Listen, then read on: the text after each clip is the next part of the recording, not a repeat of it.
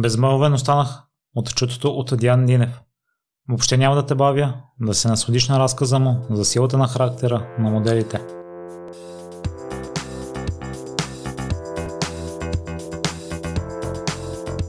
Здравей, Дидо, за мен е огромна привилегия, че се съгласи да участваш и благодаря на Ивайло, който те препоръчи заради когото всъщност откликна. Аз още от първи епизод исках да ми гостува модел, но може би ти си по-подходящия гост, защото на мен ми се струва, че това е една професия, която има много повече от това, което виждаме по телевизията и е много трудоемка. И ние в предварителния разговор си говорихме, че това е работа, не е просто само да застанеш пред камерата и да се снимаш и с това да ти приключат ангажиментите. Дидо, аз си признах, че за първ път чух за твоята професия, след като Ивайло те препоръча. Така че първо ще разкажеш ли какво представлява букерството, ако има слушатели, които също като мен не са запознати с нея. Здравей, Миро, и аз ти благодаря за поканата. А, да, Ивайло тук изигра ключова роля. Ами професията на букера е наистина слабо позната в България и то е нормално, защото моделинга не е развит, не е развит бизнес тук. Букера всъщност това е връзката между, най-общо казано, връзката между клиентите и моделите. Букера трябва да има окото, да прочете потенциала на модела, да може да го насочва, направлява, менажира по най-добрия начин, за да може един модел, един професионален модел да достигне максимума в кариерата си. Един добър букер, един добър менеджер или добър агент, както искаш го нарече, наречи, може всъщност да, да направи много, може да направи всичко за кариерата на един модел, за развитието, за успешното, за правилното развитие на моделската кариера на модела. А, аз се занимавам с това нещо вече 17 години, от 2004 година. Всъщност стартирах като букер в Ивет Fashion. Сме да твърдя, че и до сега, и до ден днешен, аз съм вече на 41 години, аз съм влюбен в това, което правя. Аз съм наистина късметлия. Аз винаги го казвам и най-близките до мен хора знаят. Аз имам най-хубавата професия на света. Аз имам най-хубавата работа. Дори понякога не го чувствам като работа защото да откриваш, да лансираш млади хора на без значение дали в Париж, Милано, Токио, Сидни, Нью Йорк, Лос Анджелис. Аз знам, че аз съм част от този процес, че аз съм началото на този процес. В началото те са schoolgirls, момичета, които са на по 15, 16, 17 години ходят на училище, няколко месеца по-късно те вече са на страниците на гръцкия Волк или на американския Мари Клер. За мен това наистина е много вълнуващо. А, и както казах, аз обожавам това, което правя. И чувствам се късметлия в това отношение. Ще разкажеш ли малко и за теб и за детството си, тъй като си от а, Стара Загора и ми е интересно, аз спомням като израснах в Козлодой, малко ограничено от към а, информация, тъй ще ме ли опитно... А... Ами, аз не знам, ти си може доста по-млад от мен. А, аз наистина, моето детство, 80-те, 90-те години, а, то беше много различно от, от детството, което сега имат децата. А, аз даже съм си селско чадо. В смисъл, и така, доста съм си стоял на село при баба и при дядо. За съжаление, те вече не са сред нас, но ам, имах прекрасно детство, много хубаво детство с братовчедите ми. Ам, така като повечето деца, пълно с игри, колелета, много карах колело. Съвсем нормално детство.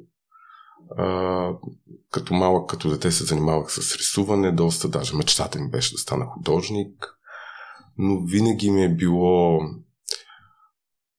винаги ме, понякога си мисля, че дори всъщност не съм търсил аз тази професия, а тя ме намери. Нали, аз вярвам в съдбата и вярвам, че всеки човек идва на този свят с а, точно определена цел. И имам чувство, че всъщност това, това е моята съдба. Нали, всеки, талант, всеки човек има някакви таланти. Нали, оперният певец да пее, художника да рисува, някой друг нещо друго. Аз имам чувство, че моят талант е просто да откривам модели. Да откривам, да лансирам, да менажирам модели. А, така че детството ми беше прекрасно, но дете наистина исках да се занимавам с това, което се занимавам сега. И как те намери букерството, тъй като още от 18 годишен започваш да го практикуваш? А, по, по-малко, даже бях на 15-16, когато почнах да откривам първите си модели в Стара Загора. Не знам, Миро, как. Е, имах, имах го просто това око да виждам. Аз още като съвсем малък, аз ти бях казал, споменах ти в предварителния разговор, а, като съвсем малък беше ми много интересно. Сигурно съм бил много странно дете отстрани ако някой ме е гледал, но ми правеха впечатление чертите на лицето на хората, а, ръст, пропорции на тялото. Това ми беше много интересно. И просто в един момент на 15, 16, 17 годишна възраст аз започнах да откривам а, така първите си модели. Дори първия ми модел, върху който работих, беше братовчетка ми Милена. А, да ми е жива и здрава. Даже днес нейната малка дъщеричка има рожден ден. А, така че моята братовчетка а, Мики беше така първия ми, първия ми модел. После открих няколко други така момичета, които м- даже една от тях стана много, много, много добър модел, Силвия Димитрова. Така една от много добрите български моделки по света с много добра 20 годишна моделска кариера. Впоследствие така, започнах на 15-16, на 18 започнах първата си работа в една агенция за модели в Стара Загора Карат. Работих около половин година, след това тогава имаше казарма, влезнах в казармата, изкарах казарма, след това влезнах в университет в Благоевград, учих социология, завърших социология 2004 година, седмица след последния ми изпит в университета. Просто кацнах в, в София, в Ивет Fashion и така. Така започна вече всичко професионално. Аз прочетох, че си обикаля по агенциите, но Тивет Fashion са показали най-добро отношение ами, към теб. А, всъщност 98-ма, ото беше безумна история, 98-ма точно беше няколко дни преди коледа. Аз бях намерил един фотограф от Стара Сгора, Светозар Недев. Но той, освен фотограф, е невероятно талантлив художник. А, Светозар една от първите ми моделки, между другото Светлана се обажда. Ето това знак от, да, знак от съдбата страхотна. Ам, бях намерил няколко момичета, сред което и Светлана, Силвия, Дани, няколко девойки, които реших, че тези момичета имат потенциал за повече от Стара Загора. Говорят си за 98 година, нали? А, и намерих Светозар Недев, който им направи няколко снимки върху една маса в неговото импровизирано студио, а осветлението беше една лампа, такава обикновена лампа. А, и реших, че тези момичета искам да ги покажа по агенците в София. Аз тогава съм бил на 18, тогава интернет а, не е имало такива неща, нали, които сега сещах се, че, сещам се, че като зомбирам, зомбиран гледах Fashion TV нали, през цялото време следях седмиците на модата от Париж, Милано, Нью Йорк и така нататък и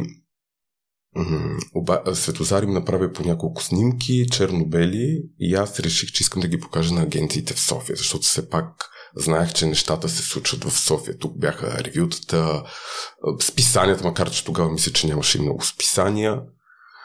И почнах да звъня по агенциите. Тогава имаше много агенции. В тези години 90-те беше бума на модните агенции. Всички си мислеха, че ще станат супер модели. Всяка майка си, си мислеше, че детето е шедьовър, че е родила шедьовър, който ще стане следващата Клаудия Шифър или а, Наоми Кембъл или Карен Мудер и така нататък.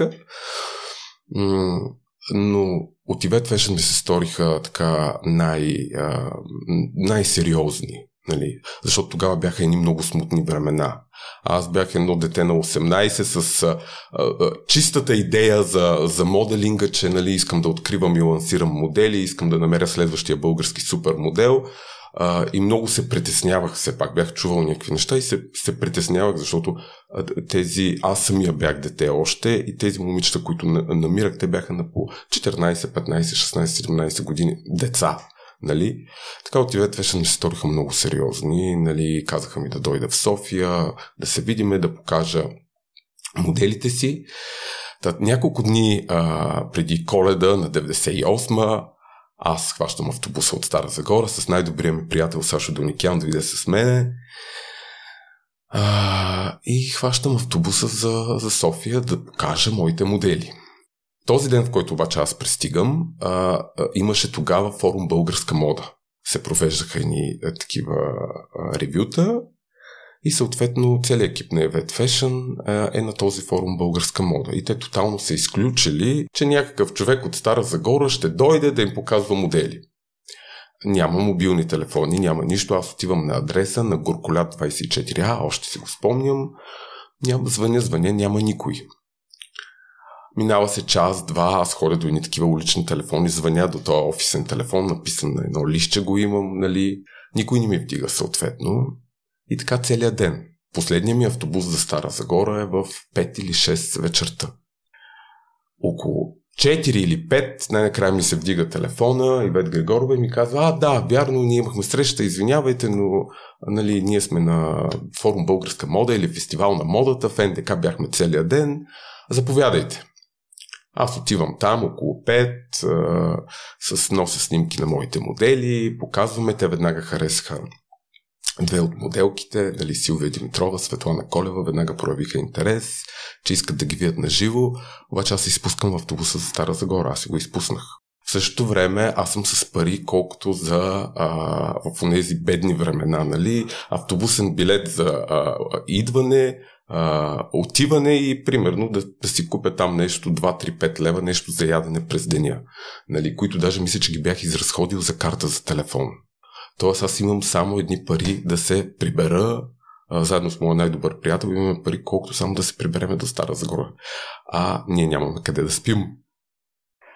А, слава Богу, намерихме при някакви негови прият... някакъв негов приятел или приятелка, къде да спиме, вече не си спомням. При баба му, мисля, че. Но в крайна сметка свърших работа, те от Ивет Fashion харесаха моите модели. А, и подписах договор, мисля, че да, подписах договор с две от момичетата по-късно, през януари. И така, така започна всичко. Всъщност през това време, в което аз бях в университет, аз почнах да започнах в Ивет Fashion като скаут. Скаут е човека, който намира, а, намира новите а, модели. Тоест аз постоянно скаутвах а, нови лица. Повечето ги намирах на улицата, пред училищата им. Някои от тях, като те са много Ваня Якимова, Аника Самунджи, доста, доста бяха сега, ще изпусна имена, всъщност започнаха да работят към агенцията, започнаха да пътуват в Милано, в Истанбул и така нататък. Токио. А, и така започнах, така започна всичко. Да. И в кой момент вече стана букер? 2004 в момента, в който завърших университета, седмица след последния ми изпит в университет, в университета Благоевград, аз де-факто се преместих в София. Първите два месеца живеех в офиса на агенцията, докато се намеря квартира, докато си стъпя на, кварт... на, на краката, нали, докато калкулирам някакви, някакъв доход. Нали. А, и така, така започна всичко 2004. Значи колко години? 17? Да, 17. Всъщност 17 години, точно защото аз съм роден на 7 юни, значи е било около 14 юни, аз наскоро навърших 41. Да, 17 години. Работя като букер. Историята ти е уникална, Дидо, и те поздравявам за вярата в себе си, която си е показал от ранни години. Знаеш, че да, винаги, винаги съм вярвал в себе си. Аз знаех от много малко какво искам да, какво искам да правя. Знаех, че искам да менажирам модели, да откривам модели. А, знаех, че го имам това око да виждам успешния модел, защото е много важно аз дори не мога да го обясня, това е нещо вътре в мен. Много е важно да откриеш нешлифования диамант, да имаш очи за невидимото. Защото в началото те не изглеждат така, както изглеждат по страниците на списанията, шоутата и кампаниите. И добрия букер, добрия агент трябва да има това око.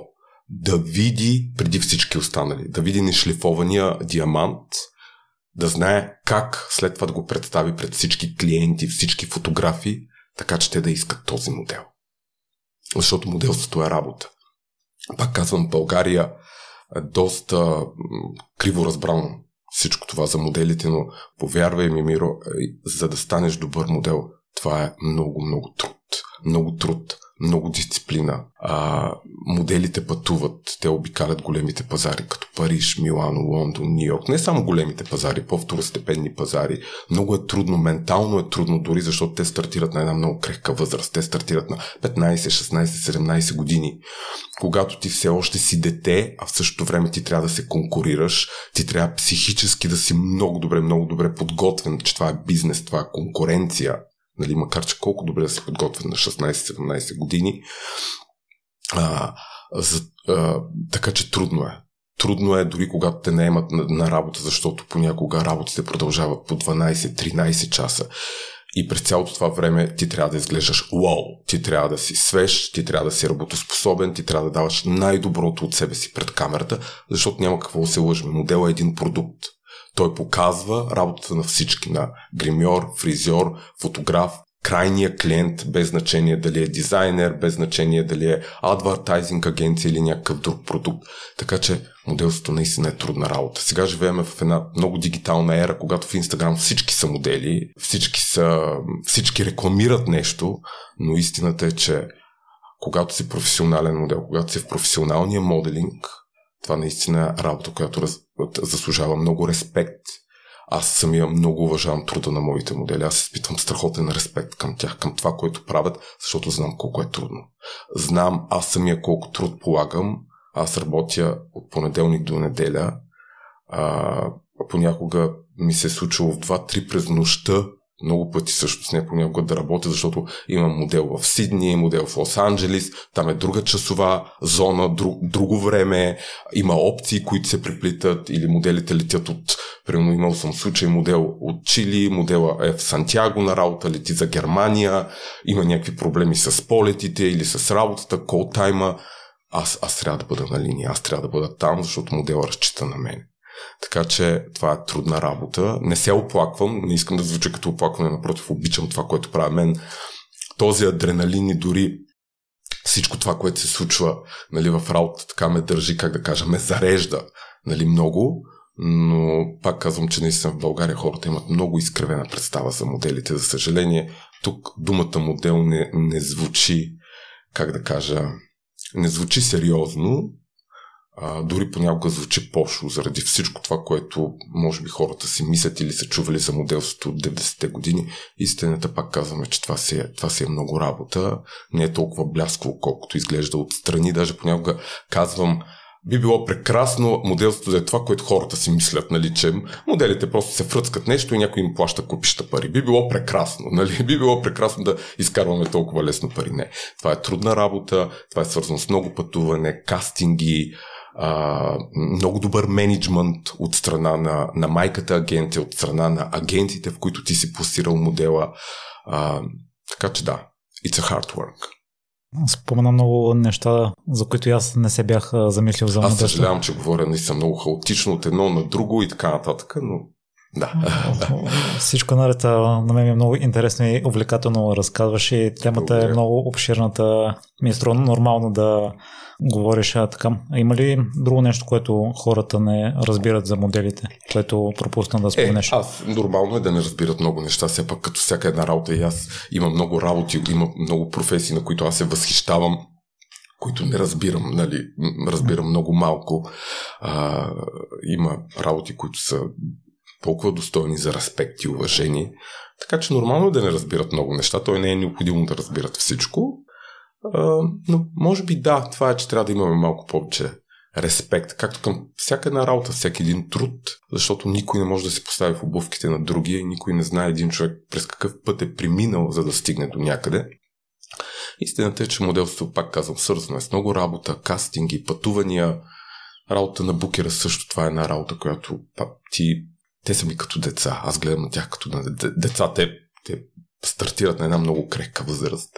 Така че работата на букера е свързана доста отговорна. Нали? Ти в чужбина пращаш, пращаш хора, не пращам турба с картофи. Тоест аз винаги в мене има едно такова притеснение как се справят те, дали са добре, дали всичко е наред. Така че, да, това е в общи, в общи линии.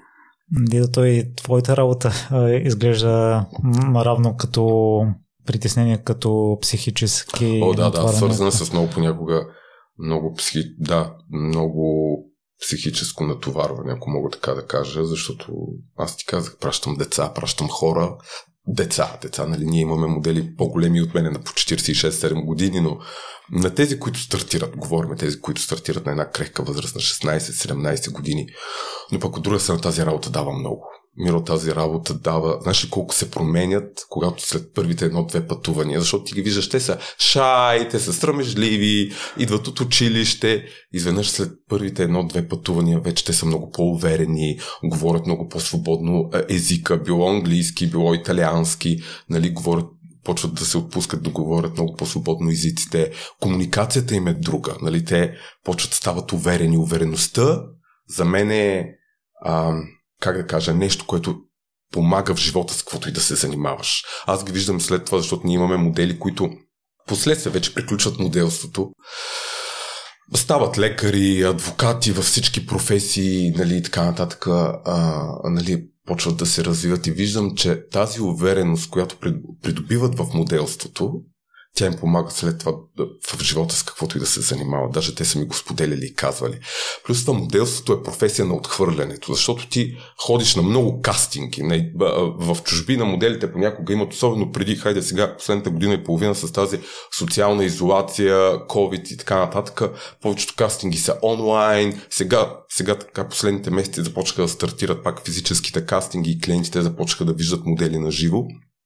Но преди моделите, особено по време на седмица, от един модел има по 12, 13, 14 кастинга на ден. И може да се случи от две седмици ходенето по, по 7, 8, 14 кастинга на ден, ти да не вземеш нито една работа. И в един момент ти свикваш, че е нормално да не те харесват за всяка една работа. Това не е, това не е, а, това не е лично, а, а, а, как да кажа, това не е нещо лично срещу теб. Не е, че не те харесват или че не си красив. Просто ти не пасваш на това, което клиентите търсят. Защото те може да търсят съвсем различно излъчване, съвсем, ам, съвсем а, различен лук нали, от това, което си ти. Ти се научаваш да ги, да ги приемаш тези, тези неща. Защото е много трудно за един човек с каквото и да се занимава да го отхвърлят. Нали? А, а ти се, ти свикваш на 16, 17, 18 години, ти свикваш с това, че няма как да ставаш за всичко. Че в един момент ще дойде и твоя, твоята работа, работа за която си ти, ще дойдат клиентите, които са правилните клиенти за теб, да те букнат за съответната за, за съответната работа и така нататък. Така че а, ти, а, това много калява характера ти, калява, калява волята ти. И в последствие с каквото и да се занимаваш, ти приемаш нещата много по-лесно, защото ти свикваш с това. Свикнал си да си отхвърлен, но пък знаеш и а, а, умееш да цениш, когато те конфирмират за нещо, когато ти си правилният човек за, за правилната работа. Аз много пъти съм имал модели, които трудно е. Примерно ще дам примерно с един модел Джия Лазарова. Тя стартира в, един, в едни времена, когато моделите трябваше да са перфектни, трябваше да имат перфектния ръст. Всичко по тях трябваше да е перфектно. А тя беше обратното на всичко това. Тя беше 169 см, т.е. много по-ниска от минималните 175,6, които се изискваха тогава. А, беше с по-характерно лице. В началото тя носеше брекети. Тогава, сега да носиш брекети, има много модели, които вече разнообразието в моделинга е много по-голямо. И сега да носиш брекети, това не е, не е драма. Тогава обаче не беше така преди 15 на години, когато Джия стартираше. Но аз вярвах много в нея. Аз вярвах много в потенциала на това момиче. А, аз съм такъв част, когато вярвам, нали, както казва една моя приятелка, страхотна фотографка и агентка от Париж, достатъчно е един луд да повярва в един модел, за да повярват след това и другите в нея. Така че аз бях този луд, който вярваше в Джия много. И в един момент тя започна да работи в Лондон и в Милано. Тя направи кампания на Body Shop, световна кампания, която беше по цял свят.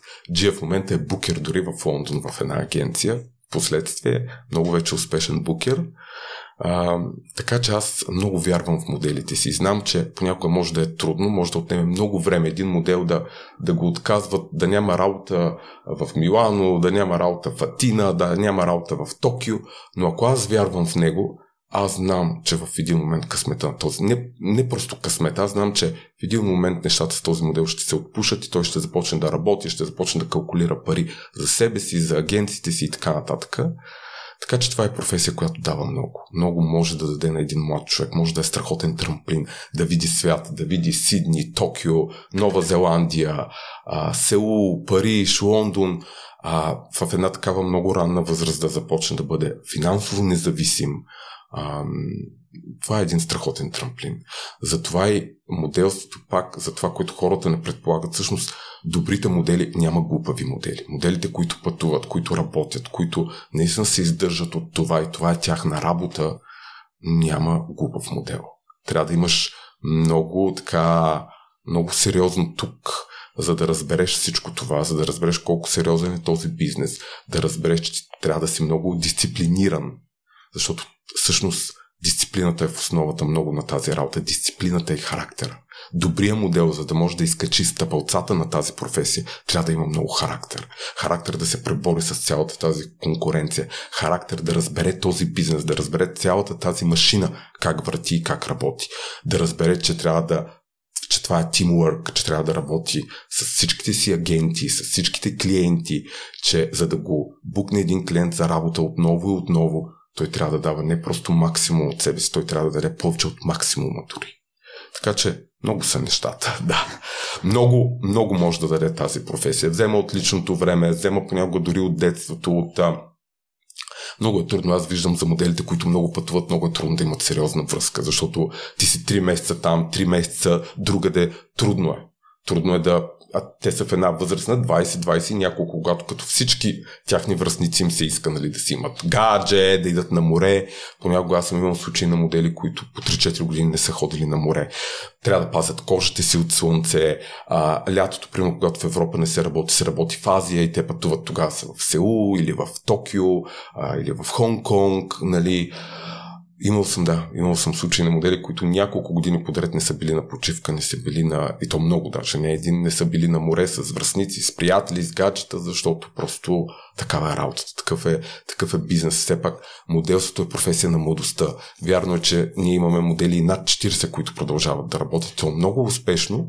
Това са една Катерина Трифонова, един Мариан Кюрпанов, Мадлена Калинова и много други. Нали, просто споменавам няколко сега. Зродница Георгиева, нашия модел, но а, истината е, че моделството е професия на младостта.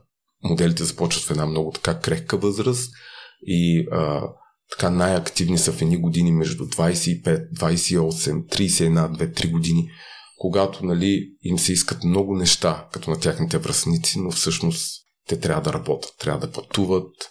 Така че взема, взема много от личното време, от личния живот, но и дава много. Много да, много. Аз дори не мога да се сетя за друга професия, която да дава толкова много на една крехка възраст и да, да им дава една финансова, финансова свобода, което не е малко. Това е един страхотен трамплин в живота. След това аз имам модели, които започват след 30-та си година започват да учат някакви неща в доста сериозни университети в чужбина, започват да се развиват по една много, много така успешна пътека в живота и пак казвам, всичко зависи от това и каква глава носиш на раменете. Ако ти имаш нали, акъла, интелекта, да използваш всичко това, да използваш този трамплин, това може да бъде наистина нещо много, много хубав старт на живота ти. Всичко зависи от самия човек, от неговата амбиция, от неговия характер. Тези, които нямат характер, се провалят. Много, всъщност, това, което най-много проваля българските модели е липсата на характер. Много, много модели се провалиха, казвам, провалиха, нали, не успяха да направят кариерата, която можеха да направят, липсата на характер. Липсата на характер, разглезеност, липсата на дисциплина и така. Ивайло ми спомена, че българските модели, допълвам това, което казваш, защо не успяват, отказват пътуване в чужбина, за да прекарат времето с гаджето си. В... Ами да, случва се, много често се случва. Не кажем, че Ивайло, това е Ивайло Серафимов, а прекрасният дизайнер Ивайло Серафимов, който марката Ивайло, лейбъл Ивайло, който наистина е невероятен, много близък мой приятел. Аз, аз се чувствам благословен, че имам този човек сред близкия ми кръг от познати хора, защото аз съм много избирателен с, с, с приятелите си. Моите приятели са, най-близките ми приятели са повече от 20 години. Така че да, това е Ивайло Серафимов. Много, много, много талантлив а, дизайнер, стилист. Да, много често се случва. Така, до някъде е нормално, защото когато си на 17, 18, а, нали, как беше света розов. Всичко ти е до колени, ти искаш лятото да си на слънчев бряг с гаджето. Къде сега ще заминаваш за Токио за 2 месеца или 3, защото сега, примерно, ето пратил съм модел в в Сеул, сега пращам и в Токио. Първите две седмици те, те стоят под карантина. Даже в, а, канцелирах едно пътуване за Хонконг за, за Хонконг за един модел, защото там карантината е 21 дни. Нали? Просто прецених, че е прекалено много. Нали? А, така че не е лесно да стоиш 14 дни под карантина и след това 2 месеца и половина работа. Някои отказват, искат да се прикачат си, не издържат на тази конкуренция, защото пак казвам, в чужбина ти имаш по много кастинги, а, понякога за едно или две работни места се конкурират 200-300 модела. Ментално ни ти е лесно да издържиш всички тези невероятно красиви момичета, момчета, които виждаш по кастингите и всеки се бори. Нали, всеки се бори за, за тази работа. Не е лесно. Някои не издържат и предпочитат да се останат в България с гаджетата и така. Не опреквам никой всъщност защото на тази възраст няма как да опрекнеш. Нали? Те все още нямат изградени характери, някои са по-разглезенки, нали, свикнали са мама и тате да, да правят всичко. Не опреквам никой. Тези, които имат характер, те успяват. Характер, амбиция, наистина, които искат да постигнат нещо. Аз съжалявам, че понякога съм си мислил, знаеш ли, Миро, колко ли неоткрити диаманти има в България? Колко ли не са успели може би са искали, но никой не ги е намерил. А, така, Дидо не е бил в тяхното, в, тяхно, в тяхното малко градче, защото никога не знаеш. Ние сме намирали модели, аз и колегите ми от Tibet Fashion, а, сме намирали модели на най-невероятни места. Просто нямаш си на идея, нали? Докато пътуваме някъде на автобусната спирка в Черпан, виждаме високо слабо момиче, във всякакви, във вся, навсякъде, всякакви ситуации, защото истината е, че тези, които най-много стават, те всъщност нямат това самочувствие, да почукат на вратата на една агенция. Всички най-добрите ни модели ние сме ги намерили съвсем случайно. Много малко от тях са дошли, а са попълнили формата Become a Model на Event Fashion в нашия вебсайт или са дошли до агенцията на някои от нашите отворени кастинги или на кастингите, които сме правили из цялата страна. Нали. Много малко го правят. Тези, които най-много стават, всъщност ние сме ги откривали. Било на улицата, било пред училищата било на автобусната спирка, било в метрото. Даже повечето от тях първоначално са се дърпали, намирали сме ги някои, някои от тях по няколко пъти ги срещаме, нали? И едва тогава те се решават да дойдат в агенцията с родителите си. И съм си мислил колко ли неоткрити диаманти има в нашата малка страна. Колко ли модели а, колко ли а, а, хора с потенциал за модели всъщност не сме ги намерили, не са имали този шанс да пътуват, а, да, да направят нещо, може би много, много така повече в живота си, са останали своите малки градчета, селца, защото никъде не знаеш така къде, къде расте красивото цвете, къде можеш да намериш бъдещия супер модел. Много ми се ще, за съжаление, ние в България нямаме истински супермодел. Пак казвам, тази работа е много сериозна. Моделинга, модата е една много сериозна индустрия. Ам, много ми се ще и Fashion, и не само и Fashion, нека всички български агенции да откриеме така, колкото се може повече бъдещи звезди, бъдещи модели, които наистина да са в сериозния моделинг, да правят седмиците на модата в Париж, Милано, Нью Йорк, Лондон, защото това ще бъде един страхотен имидж на България нали, света да види нашите красиви български модели. Те заслужават да бъдат по световните кампании, без значение дали на Версаче, дали на Долче и Габана, дали на Диор, дали на Шанел. Аз виждам какъв импакт има върху младите хора така последните 2-3 сезона, че няколко от нашите успешни модели направиха много добри шоута в Париж, в Милано, в а, Лондон. Дай Боже, сега се отваря Нью Йорк на ново от а, септември няколко нови лица ще стартират и в Нью Йорк, така че а, надявам се повече млади хора да се престрашат, повече родители да разберат, че това е една сериозна работа, няма нищо страшно детето им да е модел, че а, стига да попаднат на добра майка агенция, която да се грижи нали, много добре за тези таланти, за тяхната кариера, да я направлява кариерата по възможно най-добрия и правилен начин, а, защото аз мисля, че да нямаме и така български супер модел, може би по някакъв начин е куцал и менеджмента в самите нас, в самите майки агенции. Аз самия с годините а, много се уча с в началото аз като стартирах, нямаше откъде да разбера много неща за този бизнес. Нямаше откъде да ги науча. Защото тогава нямаше интернет 90-те години, а, България нямаше много модни списания. Т.е. сега, за съжаление, няма много списания. А, така че аз с времето, с всяка една работа, с един, всеки един модел, който съм пращал да пътува, аз съм се учил също. Аз постоянно се уча, постоянно а, се изграждам като букер, като агент, защото а, сега се отварят и много нови пазари. Тоест не всички модели могат да са в Париж, Лондон и Нью Йорк и да правят голяма кариера. Има модели, които пък работят на по-комерциално ниво, които също заслужават невероятен респект, защото всъщност това са гръбнака на всяка една агенция. Моделите, които правят каталози, реклами, ам, защото те също работят много, пътуват много, имат по много кастинги, пътуват от град на град, от модна столица на модна столица страна на страна. Така че аз самия също се уча постоянно, постоянно се появяват, както казах, нови пазари. А, добрия букер, добрия менеджер се учи нон-стоп. Също, по същия начин. Идва на какво даваш това, че нямаме такъв супер модел, защото ако разгледаш различните сфери, ще откриеш все някъде българин, който е стигнал до най високите Имаме много добри модели. Имаме много, много добри модели, които през годините са правили много така сериозни неща, но истината е, че няма български топ модел, няма български супер модел, както сега да речеме Витория Черети или Риан или Монато Огут и така нататък, както сега последните няколко, две-три години а, сериозните, а, сериозните модели, сериозните играчки, се, играчки, извинявай, сериозните играчи в, в този бизнес.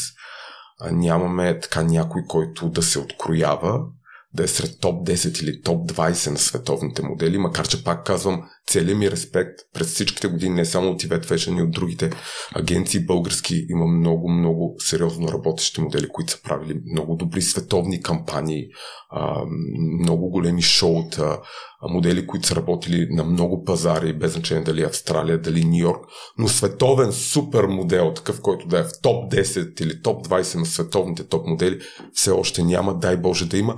Ами много са факторите. А, пак казвам, може би, от, може би е, е, единия проблем е самия менеджмент на майките агенции, че ние самите не сме а, така достатъчно, достатъчно добри в това, което правим, че самите ние се, се учим постоянно и надграждаме. Аз казах, аз за себе си мога да говоря. Всъщност, аз мога да говоря за себе си, аз самия се уча, не мога да говоря за другите. Аз самия се уча постоянно. А, дай Боже това се случи. А, така, другия, е, другия въпрос е, че самите може би българки нямат този характер, нямат тази воля, тази амбиция. Това не е популярно като професия. Самите родители предпочитат децата им да влезнат в университет, да учат, да имат сериозна работа, в което няма нищо лошо. Всеки човек си решава само за себе си. Много са факторите. Ам, така виждам, че моето поколение в България, за съжаление, ам, един модел все пак физически трябва да е лоу. Нали, първо, че ние не сме най-високите като нация. Много е трудно да откриеш някой с ръст, с правилните пропорции, черти. Моите хора тук се плескат в много гри, много скубани вежди.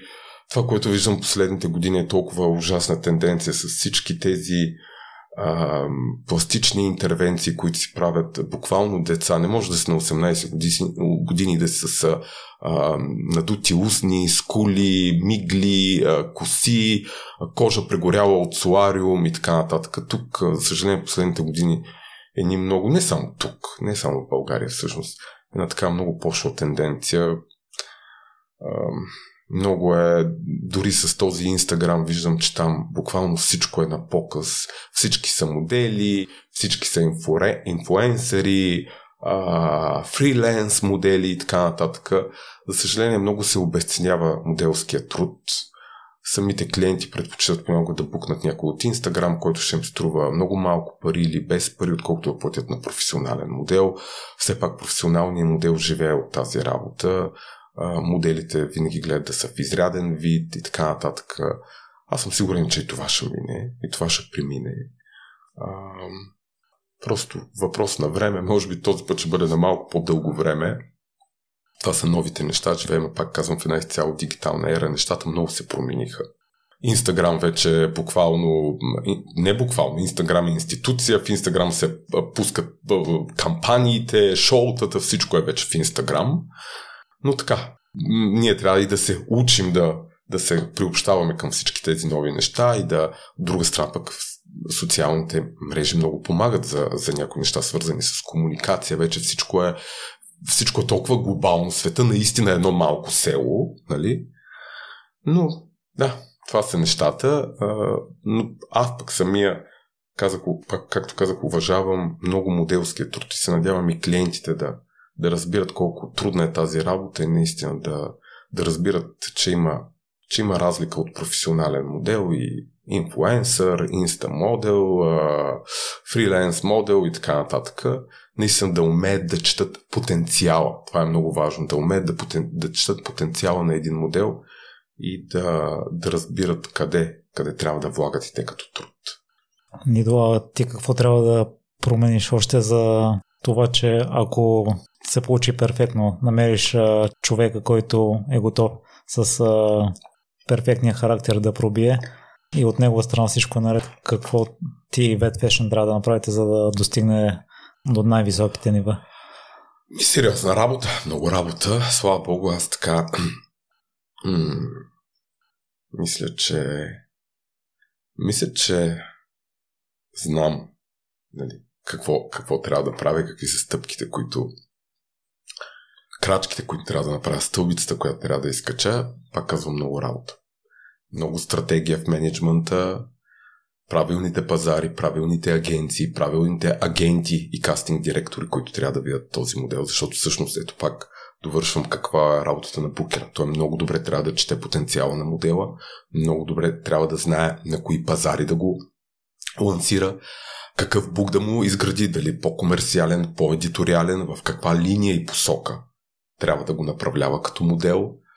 А, много е важно да избере правилните агенции, на които да го пласира, правилните фотографи. Това е, това е част от работата на букера. И прожектор, че моделите трябва да ви имат доверие. О, това е, това е екипна работа. Това е екипна работа. Букера е първия клиент на един модел. Тоест, букера първо трябва да повярва в модела, за да повярват и клиентите. Защото как аз мога да менажирам един модел, ако аз не вярвам в него? Много е важно това е другото, което моделите трябва да разберат. Те трябва да имат голямо доверие на агентите си, на букерите си, на майката си агенция. Ако ти нямаш доверие на майката агенция, която си избрал, няма как да станат нещата. Това е екипна работа. Екипна работа, свързана, нали, работа букер, агент, клиент. Много модели трябва да имат много доверие на букерите си. Много.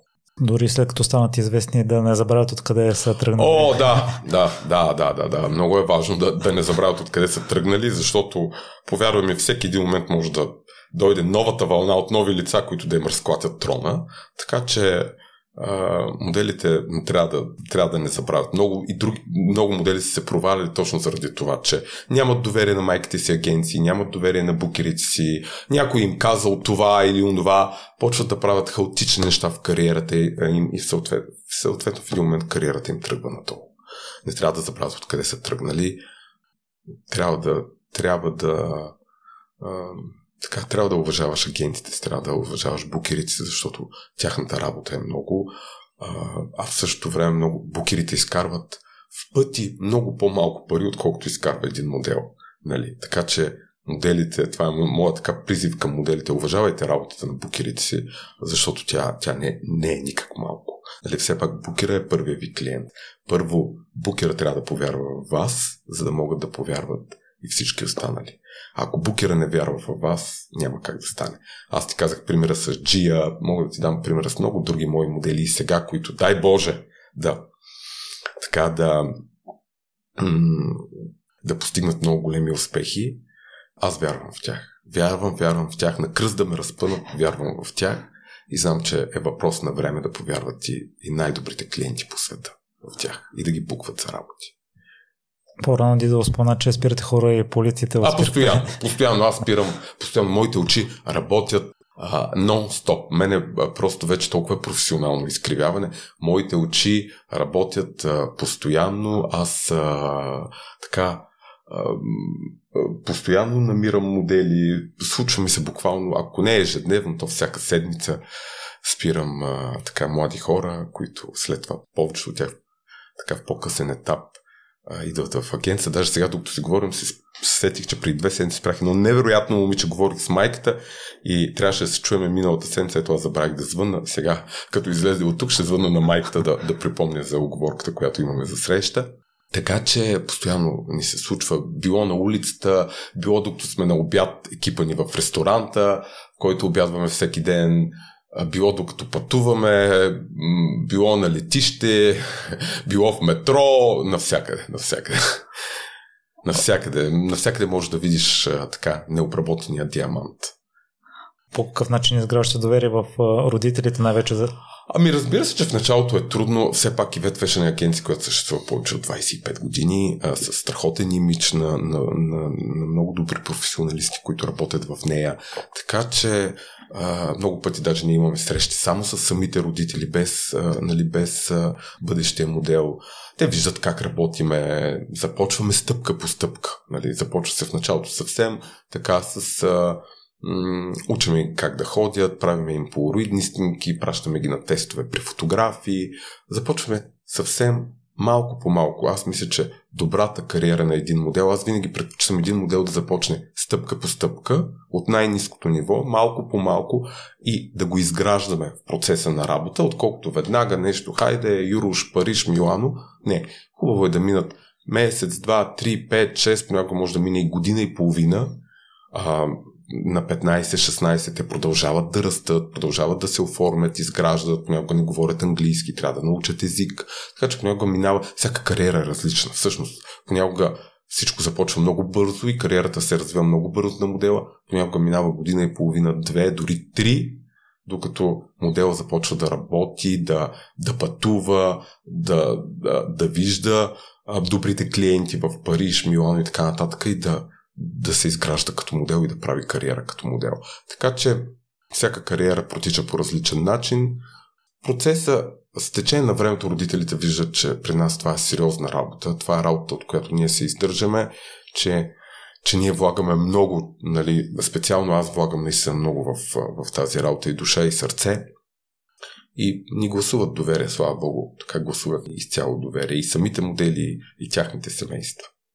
Нидва, по-устойчиво ли е това развитие в дългосрочен план стъпка по стъпка спрямо изведнъж? Да, да, мисля, че когато така нещата се изграждат стъпка по стъпка и самия модел почва повече цени, може би, тази работа и тази професия, защото цени всяка една работа, всяко едно пътуване знае колко е трудно, знае колко е конкурентен този бизнес, а понякога, когато нещата ти се случат веднага и наготово, не ги оценяш толкова много. То, то така мисля, че във всяка една сфера в живота. Когато нещо се даде наготово, ти почваш си мислиш, ехе, то е супер лесно, то, е, то, то така ще си е, но конкуренцията не спи. Не е така. Така че, а, когато изграждаш всичко малко по малко, степ бай степ, мисля, че цениш много повече плодовете, които береш в последствие. Ти сподели вече за процеса, като спирате хората по улиците. И прочетох, че твоя нюх е почти перфектен, почти безгрешен. Ами да, благодаря на Господ. Аз ти казах, аз може би това ми е таланта. Умея, имам окото да видя преди всички останали а, да видя, да прочета потенциала на бъдещия модел. Да видя, както казах, нешлифования диамант – да, това е много важно за един добър агент, за един добър букер или скаут, защото освен букер, аз правя и скаутинг, нали, умея да чета потенциала. Какво всъщност Умея да видя невидимото. Не знам, не, не знам дори как да ти го обясня, може би звучи странно на хората. А, много пъти случвало ми се, просто знам, знам го, виждам го човека и знам, че той има потенциал за добър модел. Виждам го в погледа, го, погледа му, виждам енергията му, умея да, а, както казах, характера, защото характера е най-важното. Характер е това, което може да отведе един модел до, до най-високите стъпалца на тази професия. А, умея да го вижда. Енергията, начина по който се движи, начина по който комуникира с мен. Ако спечели мен, ще спечели и клиентите. Повярвай ми.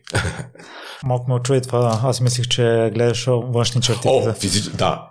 Физиката е първото. Разбира се, лицето, а, формата на лицето, чертите, а, пропорциите на тялото. Това е първото.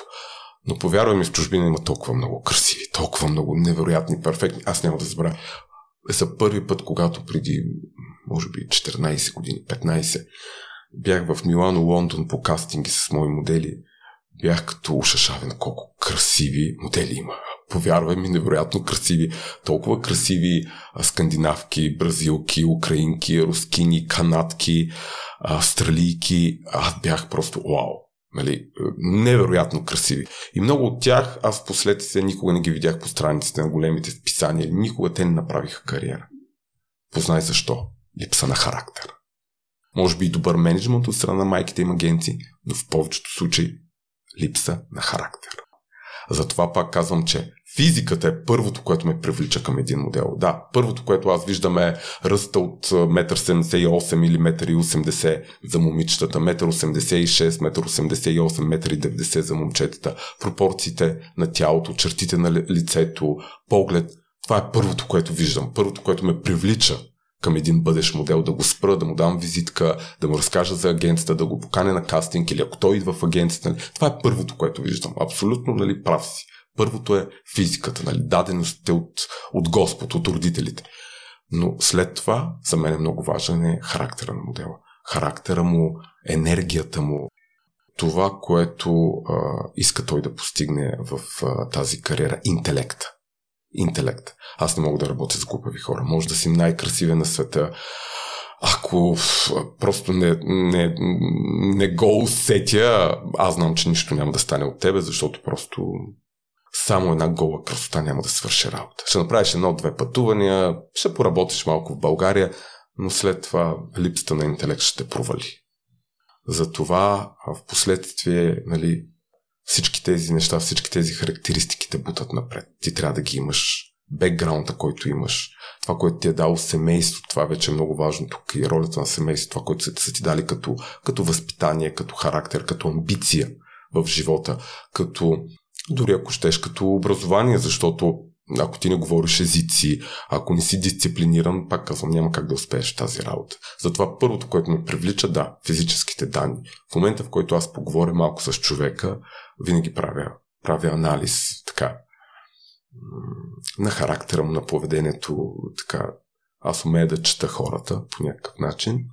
Последствие това ме привлича вече да, да поискам да подпиша договор с този човек, да поискам да го лансирам, къде да го лансирам, на кои пазари, на кои клиенти, на кои фотографии да го покажа първо, как да изградя портфолиото му, как да покажа това портфолио на клиентите, на бъдещите му клиенти? И така. Ние да чували сме в различните професии, че някой път може да не си талантлив, но ако работиш усърдно, ще изместиш хората, които не полагат достатъчно труд.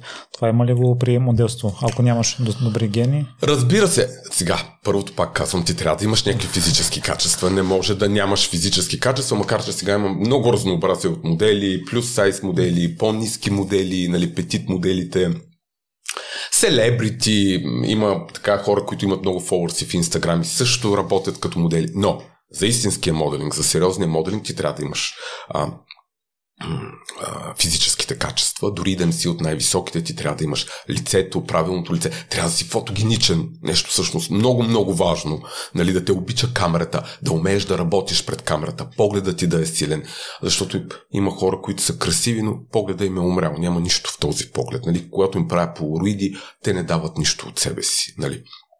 Много са нещата, но аз съм абсолютно имам, имам случаи на хора, които нямат най-силните физически качества, но толкова добре умеят да работят пред камера.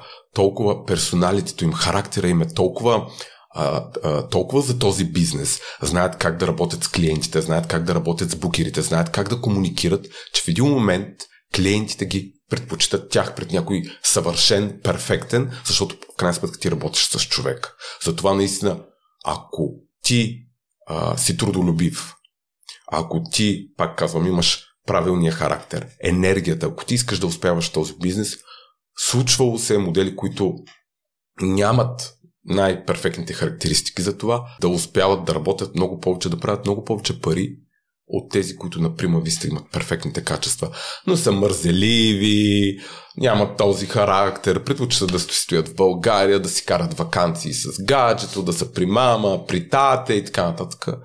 На сила хубост не става. Както казва една много моя умна приятелка, фотографка в Париж, на сила магарето не може да го буташ, нали?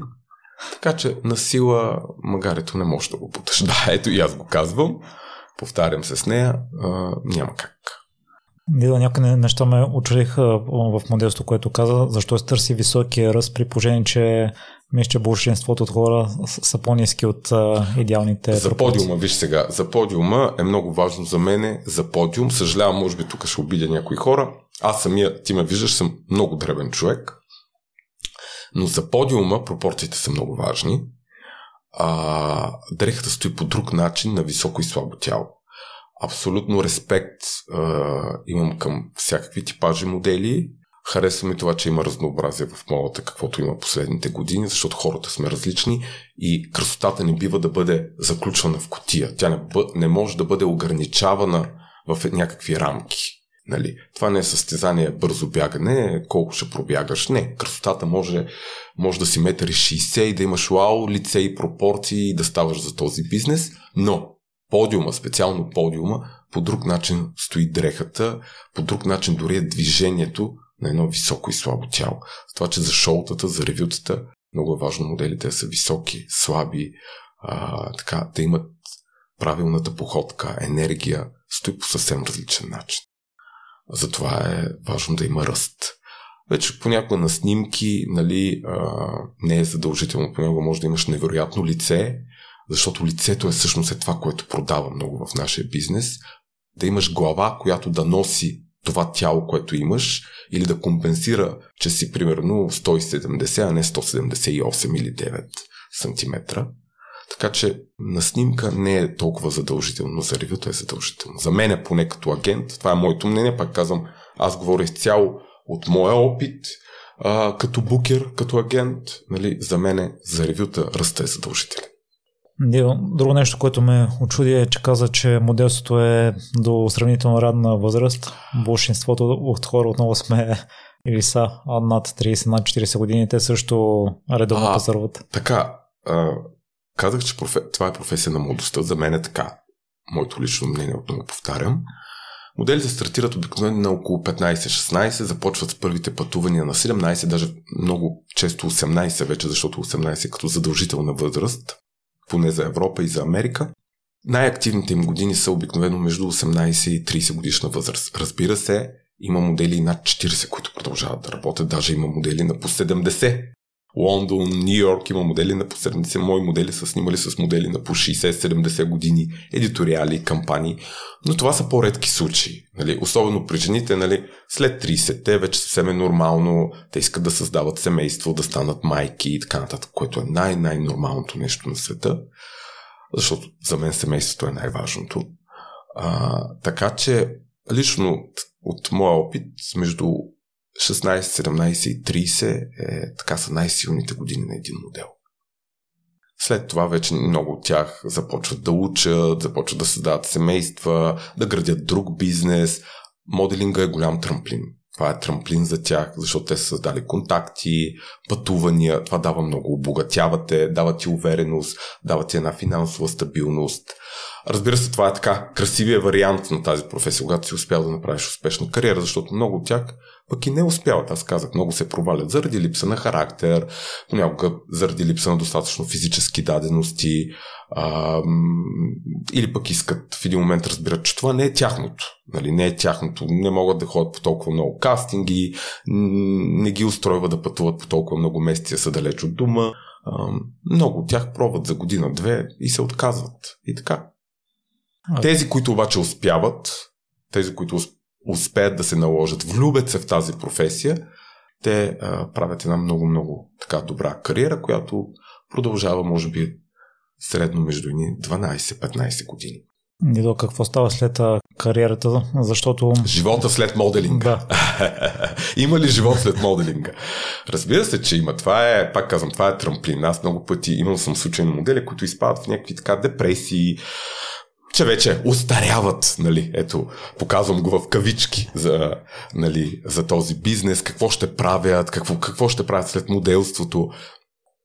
Но А, разбира се, че първо тогава им предстоят път други години, случват се други неща, създават семейства, почват да развият някакъв бизнес или да работят нещо, или да учат, нали. А, аз винаги им казвам, бъдете като попивател на хартия. Попивайте и взимайте най-доброто от този бизнес. Гледайте най-добрите примери. Не гледайте неуспешните модели, а гледайте тези, които успяват, тези, които работят много хард, работят много, много, за да успяват в този бизнес. Аз мисля, че във всяка една професия трябва да, трябва да гледаш добрите примери. Няма нищо лошо в това човек да попива. Аз самия също се уча от, от агенти от Нью Йорк, от Париж, от тяхната работа. Нали?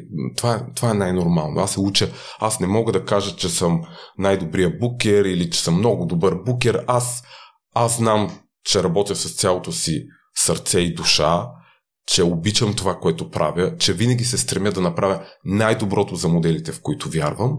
Доколко съм добър или успяваш, това трябва да кажат те или хората, които от, могат да ме видят отстрани. Аз за себе си не мога да я дам тази оценка. Но разбира се, че има живот след моделинг. Аз самия се замислих, знаеш ли, последната а, година и половина, когато се случиха тези неща с локдауна и всичко, така имаше един момент, аз имаше един, така може би около две седмици, в които нямах много работа. Благодарен съм на, на Господ, на късмета, който имам. Аз вярвам, че съм роден под щастлива звезда. Ам, че имам хубава Орис. Ам, продължих да работя, имах работи дори през това време. Благодарен съм на всички модели, които ми гласуваха доверие и работиха, на всички клиенти, които букваха мои модели. Беше трудно, беше трудно, но, но имах работа. Няколко месеца по-късно стартираха и първите пътувания, първите директни работи. Но аз се замислих какво ще стане, ако нали, не, не мога да го работя това. Не, не мога да правя това, което обичам. И имаше случай, знаеш ли, Миро, имаше случай, аз съм стоял до 11-12 вечерта в офиса да работя, защото толкова много исках да работя. Толкова много не исках някой да ми отнема работата, но се замисли какво ли ще се случи, ако го няма това. И си казахме, в крайна сметка, това не е край на света. Нали? М- да, аз мога да правя само това, искам да правя само това, но в крайна сметка, ако стане така, че да не мога да го работя, ще се насоча към нещо друго. За мен няма срамен труд. Аз не си казвам, о, аз съм бил букер, менеджер на модели, пращал съм ги по Сидни, по Нью Йорк и сега нали не мога да работя еди какво си. Аз имам някакво образование, имам двете си ръце, двата си крака, очи, глава, все ще работя нещо друго. Нямам, за мен няма срамен труд, ако човек работи и се труди, няма, нали, няма нищо срамно, каквото и да правиш. Всеки един труд и всяка една професия заслужава респект и уважение. Така че разбира се, че има живот след моделинга. А, може би дори те първа след 30-те или след 35 на човек му предстоят най-вълнуващите неща. Разбира се, има и случаи на модели, които и дори след тази възраст продължават да работят. Ако типажа, лицата им са, отговарят на това, което търсят пазарите, на това, което търсят моделите, ако самите те имат амбицията, характера, дисциплината, отново аз се повтарям и говоря едни и същи неща, но те са в основата, а, разбира се, че биха могли да работят.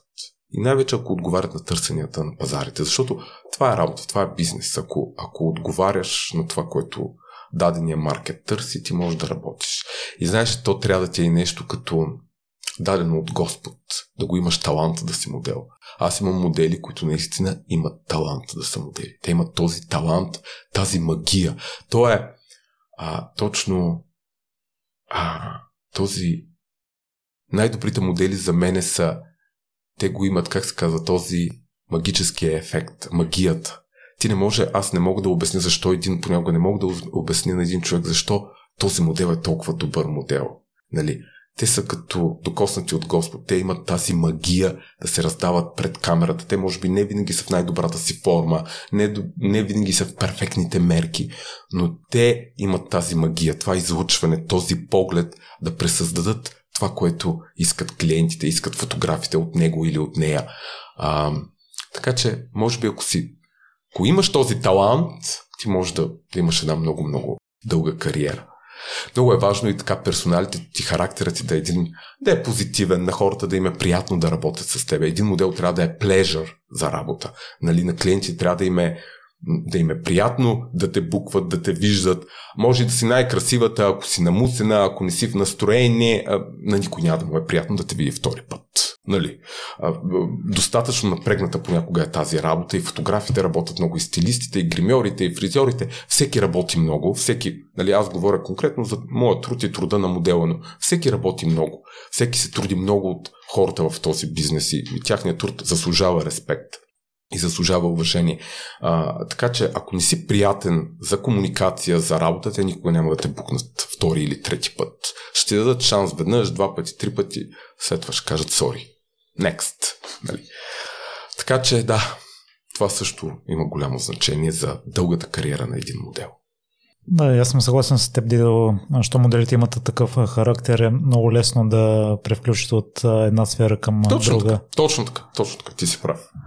И аз като теб се сравнявам с най-добрите черпа пример от тях, но това не знам доколко е здравословно, защото те може да си много малък процент.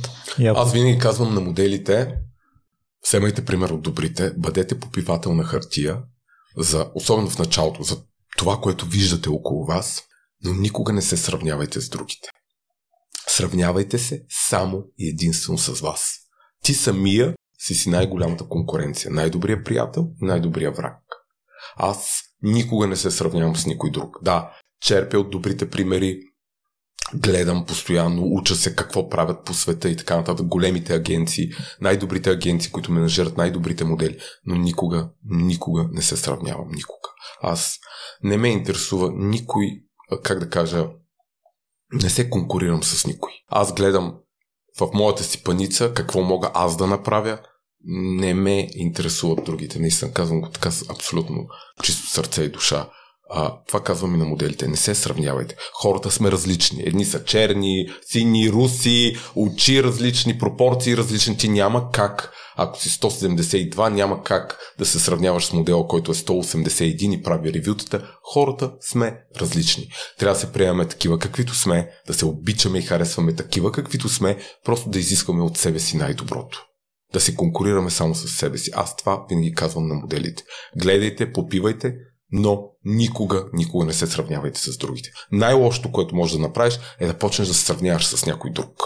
Защото това сравнение със сигурност няма да ти помогне. Много хубаво казано, защото и в живота, както и в моделството. Точно, точно така във всяка една работа, без значение дали си лекар, адвокат, а, а, каквото и да е било, дизайнер, фотограф, няма значение, да продаваш на лавката дъвки, нали, трябва да гледаш аз мисля, че това е генерално един проблем на нас, българите, че ние се се сравняваме, се гледаме ма, другия, ма кумшията, каква къща има, еди кой си каква кола има. Аз в това отношение много се радвам за себе си. Аз не съм такъв въобще. Казвам го наистина. Не е хубаво, може би, човек да го казвам. Аз не ме, не, не ме интересуват другите какво имат, каква кола карат, какви жилища живеят. Аз не се... Това не ме интересува. Аз гледам себе си, гледам си в моята паница, искам да разчитам изцяло на моя си труд, да съм независим, обичам си работата. Аз така работя от 18 годишни. А за мен, е, за мен е това е най-важното моите родители да са ми живи и здрави, така са ме възпитали, че човек трябва да работи и трябва да бере плодовете на това, което работи. Така съм научен от тях. Аз идвам от едно съвсем, съвсем така обикновено, много, много скромни хора са моите родители. Те така са ме възпитали, че човек трябва да, да работи, трябва да се труди от малък и да гледа Винаги ме е казвала майка ми и баща ми също да, да не се сравнявам с другите, да гледам просто себе си и да, така, да изискам от себе си колкото се може повече. Майка ми всъщност винаги това ме е казвала, да изискам от самия себе си повече и повече и повече.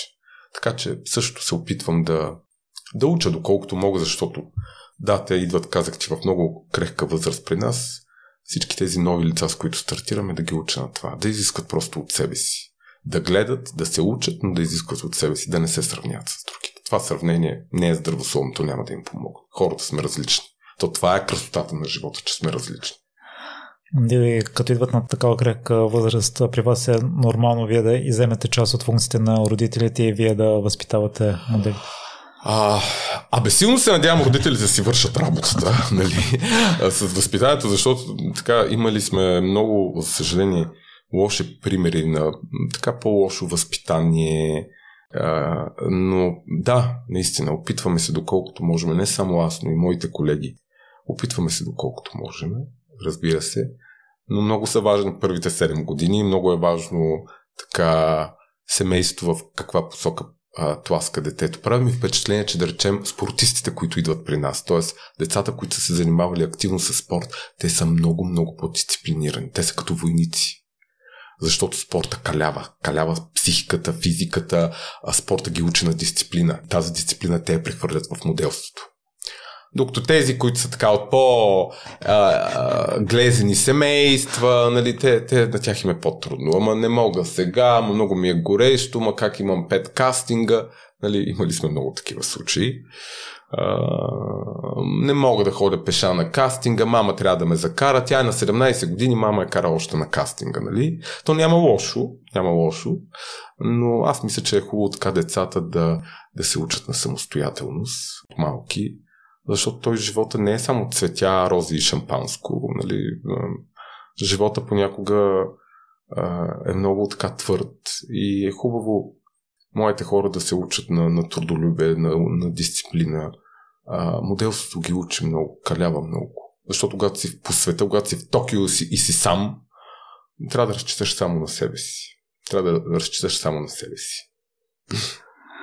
Преди време имахме епизод Глупави ли са спортистите и се оказа, че може би предразсъдъците на хората са грешни. Поне аз никога не съм имал такъв предразсъдък, но хората, които ми гостуваха, мисля, че много добре защитиха тезата, че не са глупави, напротив и сега това, което ти казваш, че качествата, които ги пренасят и качествата, които имат моделите и контактите, пътуванията, със сигурност ги обогатяват. Има ли такива предразсъдъци за моделство? О, разбира се, разбира се. Разбира се, че има такива предразсъдъци, особено в България. Аз ти казах в самото начало на нашия разговор, че повечето хора си мислят, че моделите се фръцкат някъде, някой им плаща един куп пари, вечерно време са по партията, богати мъже и така нататък. Разбира се, има всякакви хора. А, ценностната система на всеки човек е различна. Всеки идва от различно семейство, различно възпитание, различен морал. Но според теб, за да успее един модел в чужбина, на цялата тази конкуренция, коя, която аз ти казах, да, да успее да се наложи, да успее да, да калкулира доходи от този бизнес, да задържи една много така добра и дълга кариера, как може да е глупав? Разбира се, че а, интелектът е нещо, което те дърпа напред. Всъщност, интелекта личи в погледа, това виждат и клиентите, това виждат и кастинг директорите, това виждат и фотографите, ти го придаваш на снимката. Ти можеш да си най-красивия, най-красивата, но ако отвътре е кухо на снимката ти няма нищо. Клиентите го разбират, камерата е безпощадна. Разбира се, че ти трябва, тази красота трябва да бъде подплатена с много интелект, за да успееш и да се наложиш в този бизнес. Иначе ще пробваш годинка, две, три ще се завъртиш и до там. Нищо. Ти самия ще се провалиш. Партитата, живота, те ще те провалят. Трябва да имаш много и интелект, и силна психика, и характер, и дисциплина. Отново казвам го вече за многомилионен път, за да успееш да се наложиш на цялата тази конкуренция, за да разбереш как работи цялата тази машина, да искаш да се наложиш в този бизнес толкова, толкова конкурентен, защото моделинга е много сериозен бизнес, модата е много сериозен бизнес. Не е винаги лесен, в повечето пъти дори много труден. Пак казвам, не е толкова бляскал, както хората си мислят и както е по страниците на списанията, изглежда и, и, и, и отстрани. Нали? Хората си мислят, че е голям купон. Важно е да имаш интелект да успееш да избягваш препятствията в този бизнес, защото понякога копките и капаните може да са много, особено когато си в чужбина, особено когато си на една крехка възраст и си красива. Много хора може да искат да се облажат от теб, много хора могат да искат нали, да се присламчат към теб. Ти трябва да имаш интелекта да, да, да имаш тази избирателност, да разбереш кое е добро и кое е лошо за теб. Да имаш интелекта, да разбереш колко сериозно е това и колко сериозно трябва да работиш. Така че разбира се, че интелектът е много важен. Няма, как, няма, няма глупав топ модел. Няма, колкото и хората си мислят, че супермоделите са повърхностни, защото повечето случаи в интервюта те говорят за колекцията на дизайнера, те са много красиви, те са така. Няма, аз съм убеден, че нито един от супермоделите, нито един не е повърхностен и глупав.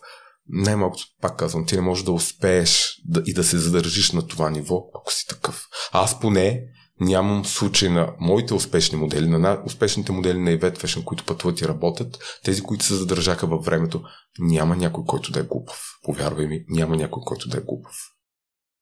Ако ни слуша някоя млада момиче или родителите на моеца и трябва да си тръгнат с едно послание от теб, какво да бъдат смели, да, ако искат да пробват в този бизнес, нека го направят, нека си дадат този шанс, да проучат добре агенциите, да изберат добра майка агенция Специално ние, аз мога да говоря за Event Fashion, имаме целогодишно отворени кастинги, имаме форма в нашия вебсайт BIA Model, която те могат да попълнят. Когато проявиме интерес, ние веднага се свързваме с моделите, каним ги на интервюта на кастинги в офиса, а, започваме да изграждаме, подписваме договора, започваме да изграждаме стратегия за тяхното развитие. Няма нищо да не се преценят от това, че те имат училище. Че, разбира се, училището е най-важно, особено на тази възраст. Ние започваме стъпка по малко, стъпка по стъпка, малко по малко. Винаги се съобразяваме с това, че те са ученици. Нека си дадат този шанс. Моделството е един прекрасен трамплин. Моделинга е страхотна професия. Може да даде много. Стига човека да иска да получи това много, защото на човек е много лесно да му вземеш, но е много по-трудно да му дадеш. Аз това съм се убедил с времето и с годините ми. А, така че нека си дадат този шанс. Аз това, което си говорихме по време на разговора, постоянно си мисля колко ли неоткрити таланти има в тази страна, колко ли неоткрити невероятни модели, които ги е а, бъдещи невероятни модели, които ги е страх, срам, имат неувереност да почукат на вратата на някоя агенция. Нека, нека бъдат по-уверени, нека си дадат този шанс, нека пробват. Ако не стане, не стане, живота продължава. Ще стане нещо друго, в нещо друго ще са добри. Нали, може да не си добър наистина като модел да искаш, но да не си добър в това. Няма нищо страшно, няма нищо толкова ужасно в това. Напротив, живота ще ти предложи друга сфера, нещо друго, в което ще си наистина добър. Но нека си дадат този шанс. Нека пробват. Пак казвам, и Vet Fashion има отворени кастинги целогодишно. Ние постоянно гледаме за, бъдещ, за бъдещи модели целогодишно, 365 дни в годината. Правиме кастинги, Нека почукат на вратата. Няма нищо страшно. Аз прочетох Ивайло ми каза също, че през 90-те и ти го спомена, хората са знали имената на супермоделите, докато в момента не е така. На какво се дължи това? 90-те бяха съвсем други времена. Беше друго време. Мисля, че за, за много сфери имаше така един много сериозен спорт мен економически подем. А, супермоделите от 90-те, те бяха новите музи на всички. Те бяха едни толкова бляскави, невероятни жени, толкова красиви. А жените искаха да приличат на тях, мъжете искаха с такива жени. Те бяха музи на всички. Разбира се, времената се променят. Модата се промени, стила се промени, други дрехите са различни.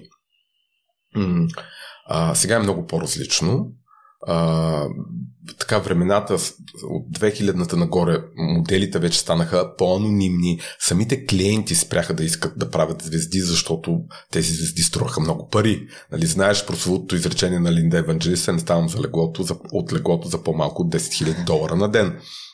Самите клиенти спряха да искат звезди, защото просто тези звезди струваха много пари. А, да, моделите са, сега са доста по-анонимни, макар че сега работата е много по-различна. Според мен дори сега е много повече работа, защото има много повече пазари.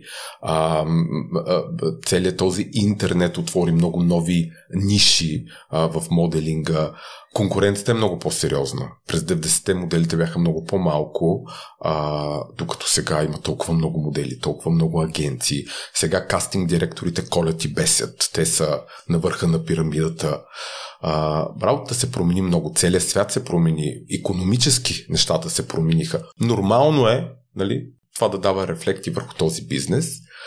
Съвсем нормално е хората да не знаят имената на всички модели. Разбира се, и сега има модели. Аз мисля, че през Примерно и след златната ера на супермоделите има модели, които се знаят като Жизел, като Наталия Водянова а, и много други. сега няма, сега вече да, моделите са доста анонимни, а, макар че пък а, от Инстаграм много от тях и се знаят. Нали, Инстаграма пък помага, ето за какво Инстаграм е страхотен плюс, помага да видиш а, да научиш, да научиш повече за характера на един модел, за неговия а, начин на живот. А, а, нали, той може да те допусне дори до по- така интимни кътчета от живота си, нали, кой му е гадже, какво му е семейството. Така че също има модели, които ги знаете. Това споменах Витория Чарети, която е супер модел в момента, италианската супер звезда. А, Мона Тулгут, която на 19 години може би е милионерка, най-така. Един от най-известните супермодели в момента в света. Има, има модели, които се знаят, разбира се, не от масите, не от всички хора, но тези, които се интересуват от бизнеса, но пък лицата са им навсякъде. Те са по кампаниите на Versace, на Max Mara, Dolce Gabbana, Dior, Chanel, Живанши, всички големи брандове, марки и така нататък. Нали? Томи Хилфигър, Майкъл Корс, Марк Джейкъбс, нали, толкова, толкова много други. И ако някой слушател иска да се пробва в моделството, къде може да се свърже с теб или ветвеш? А, ние имаме Инстаграм, аз самия също имам Инстаграм. Диан Динев, а, казах, както казах, и Fashion има постоянно прави кастинги в сайта на evetfashion.com има форма Become a Model. Тази форма може да изпрати няколко най-обикновени свои снимки, правени от телефон, било от родител, било от гадже, било дори селфите, само да са без селфита с очила, без мутки и, и тем подобни неща. Най-обикновени снимки, коса зад ушите, спусната чисто лице, да се вижда лицето. Цял ръст, ако може по бански, ако не, не е задължително по бански, просто дрех по тялото, за да се вижда фигурата, профил, 3-4 снимки или снимка на усмивка, нали, 3-4 снимки заедно с години, ръст, а, да ни изпрати тези свои снимки или пък дори да не попълни формата на някои от нашите имейли. modelsmaimunka.evetfashion.com или evetfashionmaimunka.gmail.com да изпрати няколко свои снимки заедно с а, а, телефон за обратна връзка, а, ръст, години, име, имена, ние веднага при интерес, ние веднага ще се свържеме с него. Понякога минава време, докато обработиме а, всички кандидатури, защото понякога наистина са много. И докато оцееме това, което ние търсиме, нека да имат и малко търпение, но нека бъдат смели да ни изпращат свои снимки. Това е, нашата, това е част от нашата работа, да гледаме и да кастваме постоянно нови лица.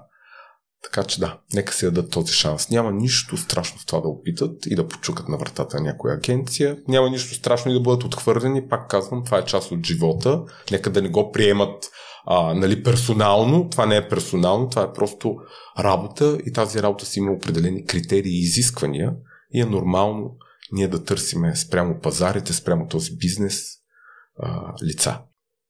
Какво си се провалял, Дидо?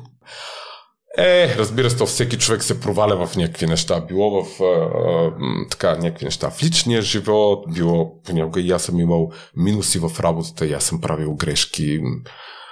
Сигурно съм се провалял в много неща. Нормално е. Аз не съм от този тип хора, който ще каже, че нали, не съжалява за нищо. Има неща, за които съжалявам в живота си. Има грешки, аз се опитвам да се уча от грешките си, да не ги повтарям. Има грешки, които съм си казвал последствия, ако можех да ги избегна, избегна, ще да ги ста, да стане, може би, по-добре. От друга страна, тези грешки пък са ме така учили да, да израствам. Нали? Давали са ми а, така друг поглед върху нещата. Провалил съм се сигурно в някакви неща. Сега, някои съм така прекалено лични, няма да ти ги кажа. А, но да, като всеки човек съм имал up and down, нали, нормално. А, опитвам се да се уча от грешките си и в работата, и в личния живот. Не винаги е лесно. Нормално. Кой смяташ, че е най-големия урок, който научи от някоя грешка? А, това е много интересен въпрос. Най-големия урок. Ами да си уча уроците.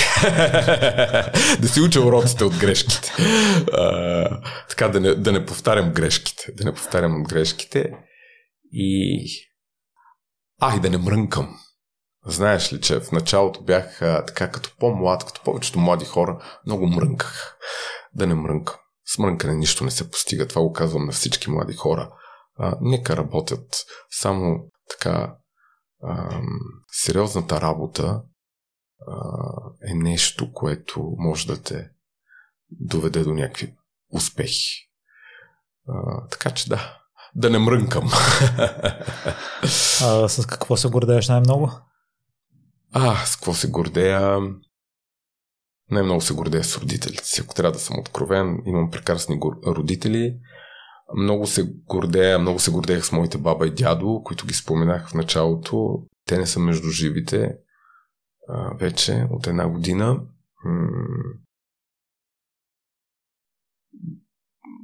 Гордея се с хората, които имам около себе си, които са в живота ми, които обичам, които толкова години не ме напускат, търпят ме. Не е лесно да си с мене. Не е лесно дори да си на вакансия с мен, защото аз винаги нещо работно имам. Ние сме в Лисабон, на вакансия, аз отивам до някоя агенция, защото трябва да свърша някаква работа, да се запозная с някакви колеги пукери, защото имам модели, които са плейснати примерно в конкретната агенция. Някакви примери, ли нали ти казвам. С такива неща се гордея.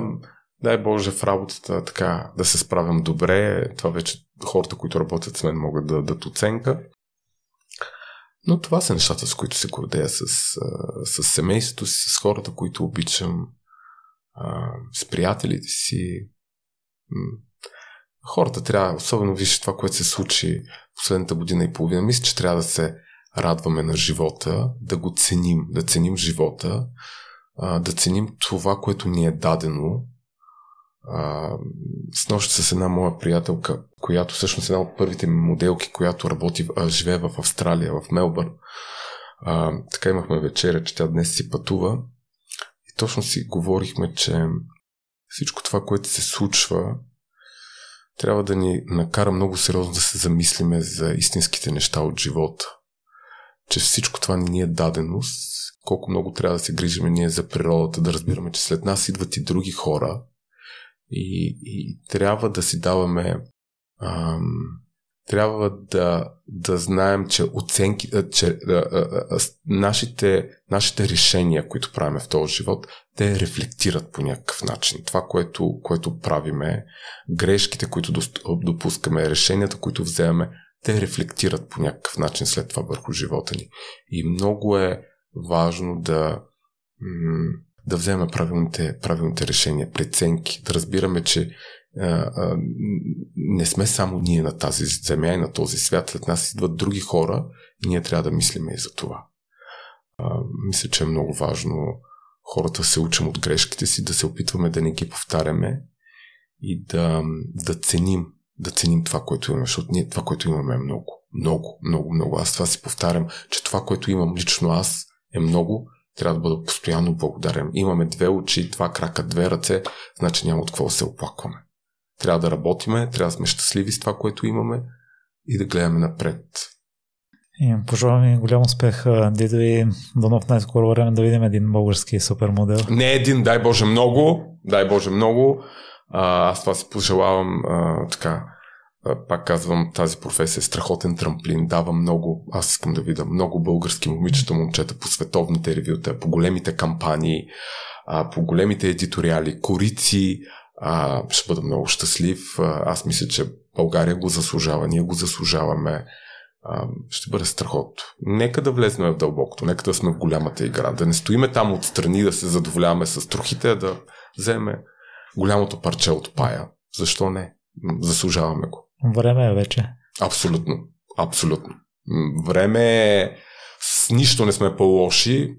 А, така, трябва да имаме това самочувствие, че можем и че по нищо не отстъпваме на, на всички други нации и така нататък. Аз мисля, че това е всяка една работа, с каквото и да, нали, да се занимаваме. Тук конкретно фокус е върху, върху моделинга, върху моята работа като букер, върху работа на моделите, но трябва да го имаме самочувствието. Не може да... Ние българите нямаме много самочувствие, като идем, като идем в чужбина. Аз го знам по себе си, съдя по себе си в началото, когато съм пътувал по работа. А, бил съм много срамежлив, много притеснителен, а, но трябва да имаме това самочувствие. Трябва да имаме, аз това уча и моделите. Казвам им, щом си там, значи там е твоето място. Повтаряй си, аз мога, мога, мога, мога, мога. С нищо не си по-лош от, или с нищо не си по-лоша от една холандка, от една бразилка, от една канадка, от една американка. Нали, повтаряй си, мога, мога, мога, мога, мога, мога, поглед, енергия, повтаряй си това. Говорих на модела с нощи, който в момента е в Париж и, и, и прави страхотна работа. Това му е една от всъщност първата работа въобще като модел. Така че, да, заслужаваме го българите, трябва да го имаме това самочувствие, трябва да си повтаряме, че можеме, че с нищо не сме по-лоши от другите и можем да изкачаме стълбицата на успех. Можем. Благодаря, че беше толкова откровен, че ни разказа. И аз благодаря за това гостуване. Така говорих доста хаотично, дано да е било а, интересно, дано да, да е било разбираемо, дано хората така да, да научат нещо, ако ги вълнува или те интересува от тази професия. И така, благодаря ти много, бъди здрав и така, до нови срещи, може би. Нещо хубаво, което стана след записа. Едно от момчетата на Дидо, Людмил, стана първият българин, ходил за Джакомос, в шоу с всички супермодели, с което се е закрила седмицата на мъжката мода в Париж. А ти, промени ли си мнението за моделите? Ще се радвам да ми споделиш твоето мнение. На мен това ми е един от най-любимите епизоди. Ако харесваш това, което правя, ще съм ти признателен от сърце, ако подкрепиш труда ми в Patreon. Това ще значи много за мен. Така, ще може да се присъединиш към затворна Facebook група, където ще имаш възможност да се присъединиш към нашите дискусии. Слънчев ден ти желая!